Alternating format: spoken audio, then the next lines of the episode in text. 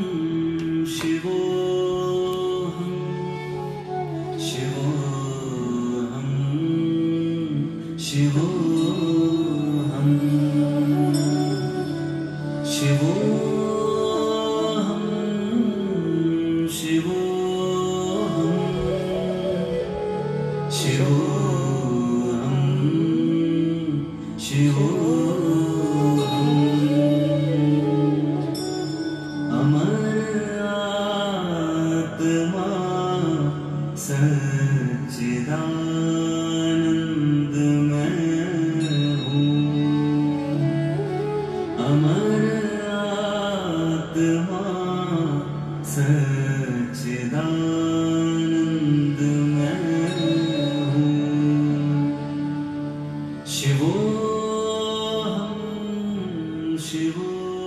शिवोहम शिवोहम। नमस्कार मित्रों, बनारसी सिंह के पॉडकास्ट पे आपका बहुत बहुत स्वागत है। आज अप्रैल का महीना ख़त्म हो रहा है, तीस अप्रैल है, सूर्य ग्रहण है, बट भारत में नहीं है। इसलिए ये आंशिक सूर्य ग्रहण है, बट 2022 का ये पहला सूर्य ग्रहण है। और आज अमावस्या भी है, इसको शनिश्चरी अमावस्या कहते हैं। तो चलिए आपको काशी की यात्रा पे लेकर के चलते हैं और एक ऐसे शिव मंदिर के बारे में बताते हैं जो काशी की तरह अजूबा है और जिसकी कहानी और मान्यताएँ भी बड़ी अजूबी हैं। काशी के तीन खंड हैं। मैंने आपको पहले बताया था। विशेश्वर खंड, ओमकार खंड और केदार खंड। विशेश्वर खंड जो है वो मध्य का भाग है, जहाँ पे कि काशी विश्वनाथ स्थित हैं ओमकारेश्वर खंड में महामृत्युंजय आदि जो महाकालेश्वर के जो मंदिर हैं, वो हैं। और जब आप घाटों की तरफ़ आते हैं तो जो सबसे महत्वपूर्ण और बहुत ज़्यादा मशहूर है गंगा आरती के लिए, उस घाट, दशाश्वमेध घाट के जस्ट बगल में केदार घाट है। और इस केदार घाट की सीढ़ियों से जब आप एकदम ऊपर चले जाते हैं तो आपको एक मंदिर दिखता है। इस केदार खान, घाट के एकदम ऊंचाई पर वो है गौरी केदारेश्वर मंदिर। केदारनाथ जो हिमालय, उत्तराखंड में हैं, उनका ये प्रतिरूप है। इसको यहाँ पे गौरी केदारेश्वर कहा जाता है। ये स्वयंभू है। ये केदार जो ईश्वर हैं शिव जी के रूप हैं, वो एक बार काशी आए थे और उसकी जो कहानी है मैं आपको आगे बताऊँगी।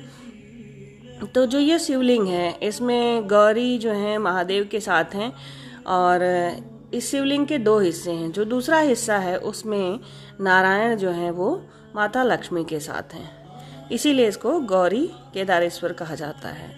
इस शिवलिंग की जो पूजा है, वो चार समय अन्य विग्रहों की तरह होती है, लेकिन यहाँ पर गौरी केदार- केदारेश्वर जो शिवलिंग है, विग्रह है, उसकी पूजा बिना सिले हुए वस्त्र पहनकर पंडित जी लोग करते हैं। ये बात, पंडित जो वहाँ पूजा अर्चना करते हैं, उन्होंने ये बात बताई। और शिवलिंग पे जो है जल, बेलपत्र, धतूरा, भगवान के जो प्रिय पुष्प हैं, वो चढ़ते हैं, पर उनको खिचड़ी का भोग लगता है। और ऐसा माना जाता है कि गौरी केदारेश्वर को जब खिचड़ी का भोग लगता है तो वो यहाँ पे आते हैं और उसका भोग वो खुद ही लेते हैं, खुद ही उसको चखते हैं। तो चलिए आपको इस कथा के, जो है, इस कहानी के, इस मंदिर के सबसे जो प्राचीन मान्यता है, उसकी तरफ़ लेके चलते हैं और आपको बताते हैं कि ये गौरी केदारेश्वर जो मंदिर है, विग्रह है, वो यहाँ कैसे आया या कैसे स्थापित हुआ। इसकी पौराणिक कहानी ये है कि कई एपिसोड में मैंने आपको ये बात बताई है कि आरंभ में जो काशी था, काशी स्थान, वो श्री हरि का प्रिय स्थान था। यहाँ पे इसीलिए आदि केशव मंदिर और बिंदु माधव मंदिर बहुत ही महत्वपूर्ण हैं। फिर ग्यारहवीं सदी में जब वो गोरी की सेना आई तो उनके जो कुतुबुद्दीन ऐबक, जो गुलाम वगैरह थे, वो लोग उस तरफ़ आए काशी में तो उन्होंने आदि केशव मंदिर को तोड़ फोड़ किया और वहाँ जो काशी बसी थी, उसको नष्ट किया। तो फिर वहाँ से जो काशी का असली स्वरूप था, वो कभी उभर नहीं पाया। उस युद्ध से, उस आक्रांतों के जो हमले थे उससे। उसके बाद कुछ 20 किलोमीटर आगे चल के एक और अधिक एरिया में ये काशी की जो है पुनर्स्थापना की गई। ऐसा कहा जाता है, ऐसा इतिहास बताता है। तो काशी पहले नारायण की प्रिय नगरी थी और उस वक्त काशी में जब, जिस समय की मैं बात कर रही हूँ, उस वक्त काशी में एक ऋषि रहते थे, जिनका नाम था मंधाता। अब मंधाता ऋषि जो थे, वो काशी में रहते थे, लेकिन वो महादेव के भक्त थे। तो वो और मंदाता जिस समय में काशी में रहते थे, वहाँ पे नदी का जो है संगम था, गंगा का नहीं बट अन्य नदियों का वहाँ पे प्रवाह था और वो एरिया पूरा जंगल था, आनंद वन कहा जाता था उसको। तो वहीं पे उनकी, जहाँ केदार घाट है, वहीं पे उनकी कुटिया होती थी और उस कुटिया में वो खिचड़ी बनाते थे, क्योंकि उन्हें जंगल से चावल जो है वो बहुत आसानी से प्राप्त हो जाता था। तो वो चावल से खिचड़ी बनाते थे और खिचड़ी का वो दो हिस्सा करते थे। पहला हिस्सा जो है वो भोग के लिए हिमालय लेकर के वो स्वयं जाते थे गौरी और केदारेश्वर को खिलाने के लिए। वहाँ से जब आते तो उनके पास जो भी अतिथि आते, वो उनको बचे हुए का आधा हिस्सा उनको खिलाते और उसके बाद जो बचा हुआ होता, अंतिम हिस्सा खिचड़ी का, वो खाते। तो ये प्रक्रिया बड़े लंबे समय तक चलती रही। एक समय मानदाता जो ऋषि थे, उनको कुछ कष्ट हुआ, शारीरिक कष्ट। तो उन्होंने फिर भी अपने शारीरिक कष्ट को त्याग करते हुए भगवान की भक्ति में उनका नाम लेते हुए उन्होंने खिचड़ी बनाया। और जब वो खिचड़ी खिलाने के लिए हिमालय की तरफ़ जाने लगे तो उनको बहुत कमज़ोरी महसूस हुई और वो बेहोश हो गए। तो वो बेहोश हो गए तो उस वक्त उनके मन में ये चिंता थी कि मेरा, मेरे कदम लड़खड़ा रहे हैं मैं आज गौरी केदारेश्वर को खिचड़ी नहीं चढ़ा पाऊँगा, उनको भोग नहीं लगा पाऊँगा, वो मेरा इंतज़ार करेंगे। ये शरीर इतना दुर्बल क्यों? ऐसा सोचते सोचते वो वहाँ बेहोश हो गए। और जब वो मूर्छित हो गए तो उधर हिमालय में केदार जी को लगा कि आज दाता आए नहीं भोजन कराने।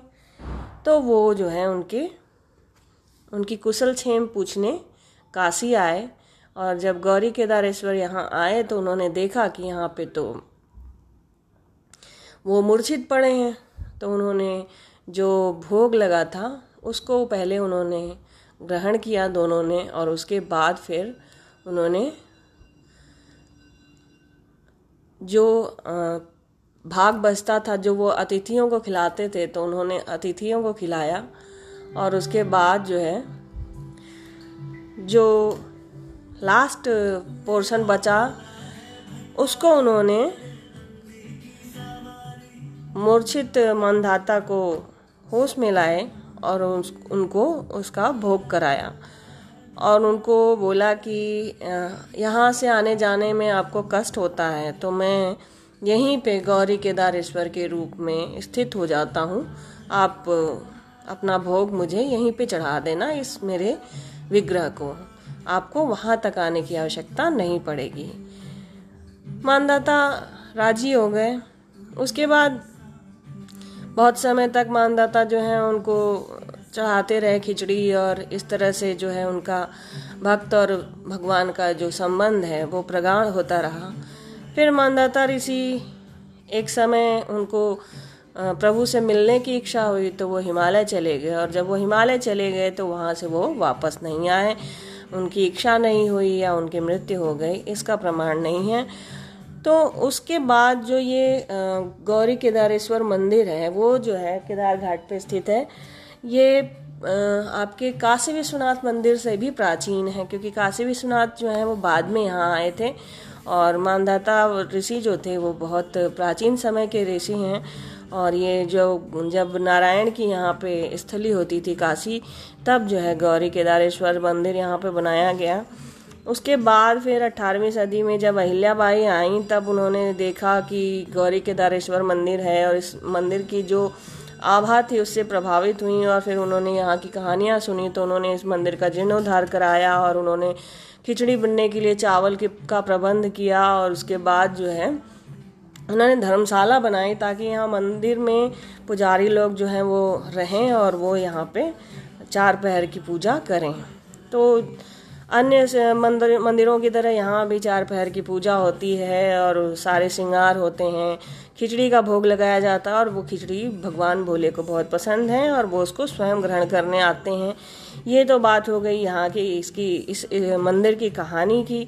मान्यता की मान्यता ये है गौरी केदारेश्वर मंदिर की, जैसा कि काशी खंड, जो काशी के बारे में में बातें करता है, काशी के हर स्थली, हर मंदिर, हर विग्रह, हर कोने के बारे में, हर राजा के बारे में, हर ऋषि के बारे में वो जो बताता है, जहाँ पे विष्णु भगवान ने कुछ कहा है, जब उनकी महादेव से बात हो रही हो, या स्कंद देव ने अगस्त ऋषि को कुछ बताया है, या किसी ब्राह्मण ने किसी देवता से कुछ पूछा है तो उसमें काशी का जहाँ भी काशी के जिस भी रूप का वर्णन आता है उसमें काशी खंड में बहुत अच्छे से विस्तृत वर्णन किया गया है। तो कहा जाता है कि यह जो है अ, जैसे कि केदारेश्वर खंड में स्थित गौरी केदारेश्वर का जो क्षेत्र है वहाँ पे मृत्यु पाने वाले को भैरवी यातना नहीं भोगनी पड़ती।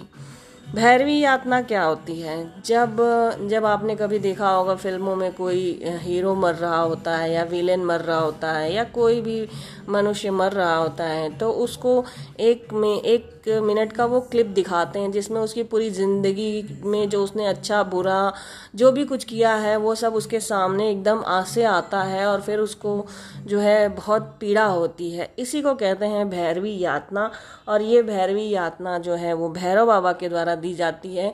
तो अगर आप गौरी केदारेश्वर के दर्शन करते हैं, जो भी भक्त जिनको इनमें विश्वास है और वो उनके दर्शन करते हैं तो केदार खंड में स्थित गौरी केदारेश्वर मंदिर के विग्रह के दर्शन करने के बाद जो है आपको ये भैरवी यातना जो है वो काल भैरव के द्वारा नहीं दी जाती है।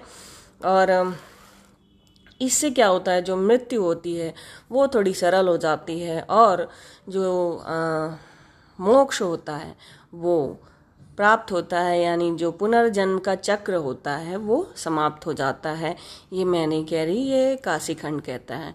और गौरी केदारेश्वर का दर्शन किया जाता है तो उत्तराखंड का जो बाबा केदारनाथ धाम है, दोनों सेम ही हैं, बट कहते हैं कि उससे कहीं अधिक फल जो है, यहाँ पे दर्शन करने से मिलता है, क्योंकि यहाँ पे जो है, उस विग्रह में शिव पार्वती के साथ नारायण और लक्ष्मी भी विराजमान हैं और उन दोनों की जो है पूजा करने वाले को कभी भी पुनर्जन्म के चक्र में वापस से वो पास में, जो जीवन का पास है, माया का पास है, उसमें नहीं फंसता है। और जो गौरी केदारेश्वर मंदिर है, उसके ठीक सामने गौरी कुंड है और वहाँ पर स्नान करने के बाद जो है जो जब गंगा जी बढ़ती हैं बरसात के समय में तो गौरी कुंड में पानी भर जाता है। तो वहाँ पे स्नान करने के बाद आप वहाँ दर्शन करते हैं तो आपको जो है वो उपलब्धियाँ प्राप्त होती हैं जो कि यहाँ की मान्यताएँ हैं। अब ये है कि बाबा का जो श्रृंगार है, वो वार्षिक श्रृंगार जो है, वो महाशिवरात्रि को और मकर संक्रांति के दिन होता है। कि ये कथा भी है कि खिचड़ी खिलाने वाली जो बात थी कि वो प्रकट हुए तो लोग कहते हैं कि महादेव जो हैं, वो जो खिचड़ी लेके जा रहे थे, उसी में से गौरी केदारेश्वर प्रकट हुए थे उस खिचड़ी में से। इसलिए उसको जो है, उन्होंने वो कर दिया था कि मैं इसमें से ही प्रकट हो रहा है। इसलिए जो गौरी केदारेश्वर का पिंड है, वो खिचड़ी जैसा लगता है। तो ये जो है, आपकी गौरी केदारेश्वर मंदिर की जो है कहानी मैंने आपको बता दी और ये केदार घाट पे है। आपको जब भी वहाँ जाना हो आप जाइए और वहाँ दर्शन करिए और आनंद प्राप्त करिए। अगली कड़ी में फिर किसी मंदिर और किसी आ, कहानी और किसी रहस्य के साथ जल्दी मिलेंगे। हर हर महादेव।